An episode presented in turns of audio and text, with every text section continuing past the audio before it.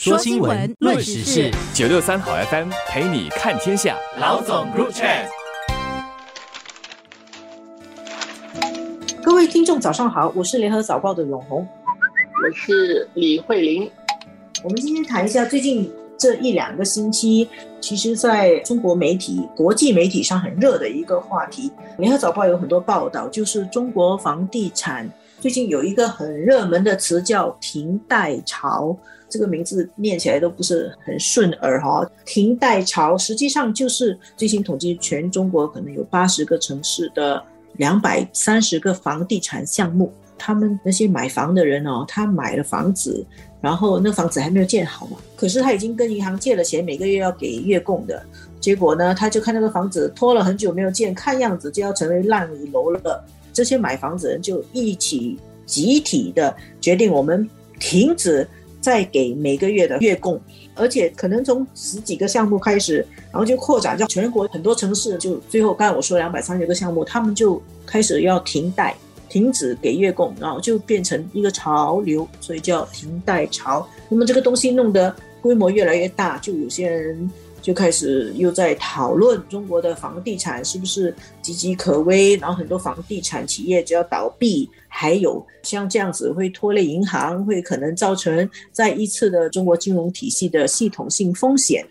我看到的资料，中国它有一个叫做预售的阶段，就是房子还没有房子还没有建好的时候，你就要开始付款，而且它是房子还没有建好的时候呢，就要付全款。你买的时候，比如说你的房价是一百万，你就要付这个全款一百万。如果大家有一个概念，在新加坡是我们付了那个首期之后，就是房子建到哪里，你就付某一个百分比嘛。新加坡的情况是这样，而中国的这个预售的阶段，它就是要付全款。而如果你自己没有这样的资金付全款的话，那当然你也可以向银行贷款。是，也就是说。房子，你去看那个土地一片空地，然后你看了那个建设图说，个房子做我要买，然后你买的时候，你就开始背整个房子的债，包括它的利息，然后它可能建三四五年建好，这个过程中你每个月就要开始还利息给银行。那么中国情况就是消费者看看房子很久了，半年了，九个月了。都没有动静，工地开始长杂草了，他们就担心了啊。对他有一个情况，就是你这个钱付了是买这个房子的，买 A 房子，但是这个资金的监管。呃，会是怎么样的？中国不同的地方情况也会不一样，整个操作，特别是你那些三四五线的城市，可能也不是很严格，那它就有存在一些问题。这个钱会不会被挪用去做其他的用途，而不是在建这个房地产？所以它会产生很多的问题。那么地方政府很多时候，它越是发展没有那么快的城市，其实。它跟开发商或者发展商的这个关系越密切，因为它越需要建这个房子，而建房子或者是房地产，其实它牵涉到的整个产业链或者它的经济的层面其实是很多的。它包括金融，因为银行要贷款嘛，它会影响到金融方面，会有这方面的风险。所以最近我们看到的这个问题，最近已经中国的银保监会两次出来。指导银行怎么样去处理这个，当然是从政府的层面，他能不能做，怎么做到，这个是另外一回事。但是它就会变成是一个银保监会要出来做这个事情。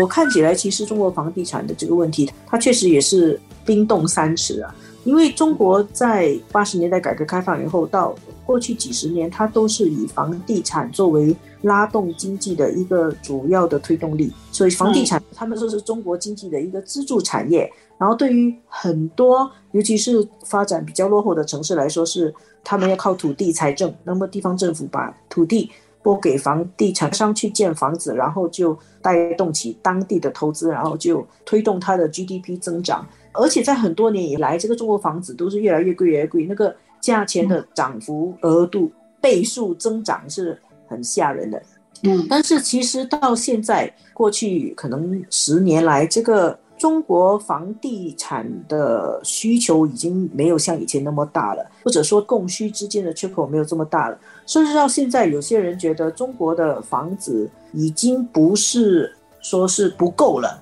而是够了，甚至是有过剩了。那么以前房地产一直涨，是大家觉得说这个房子永远都是不够的，它一定会涨的。那我。我现在先借钱垫钱下去，或者房地产它有很高的杠杆率去开发一个项目，然后呢在做的时候去开发另外一个项目，它的资金链可以一直这样子运作。但是当整个市场告别高速增长到一个平速增长，甚至有点往下的时候，这整个原来的逻辑就出现问题了。那资金就出现问题，加上今年中国第二季的经济增速是很慢的嘛，所以它各方面的挤压，过去几年。中国国家主席习近平也在大力推房住不炒，要打击炒房。那么这几个方面挤压下来，就使到房地产原来的一些问题就突然间变得比较突出。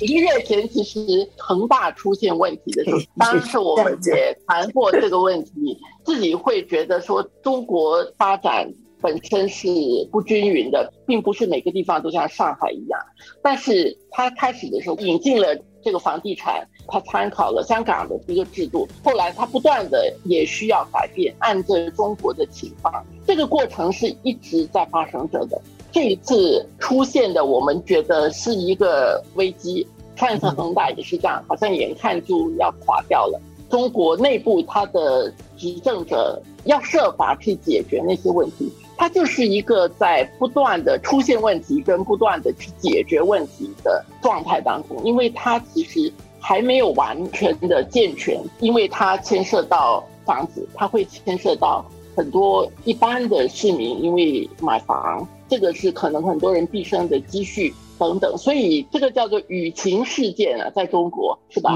舆论对舆情事件，对，它会牵动人们，因为是直接的这个牵动到。他的金钱接下来怎么办的问题，看起来这个事情如果爆发下去的话，风险其实是很高的。